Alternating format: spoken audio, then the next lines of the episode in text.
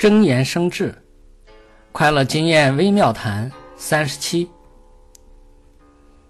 作为智者，不会放纵自己的贪心，他的智慧就会明利，绝对不会像愚者那样轻信别人。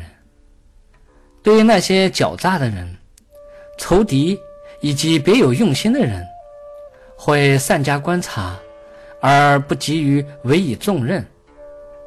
当心怀不轨的人看到智者不会受到表面的种种诱惑时，自然就会打消心中狡诈的念头，或者显出自己的丑陋本质，或者自己乖乖的离去。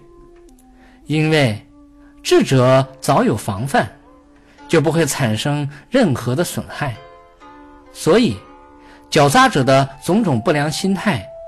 他的愿望也难以达成。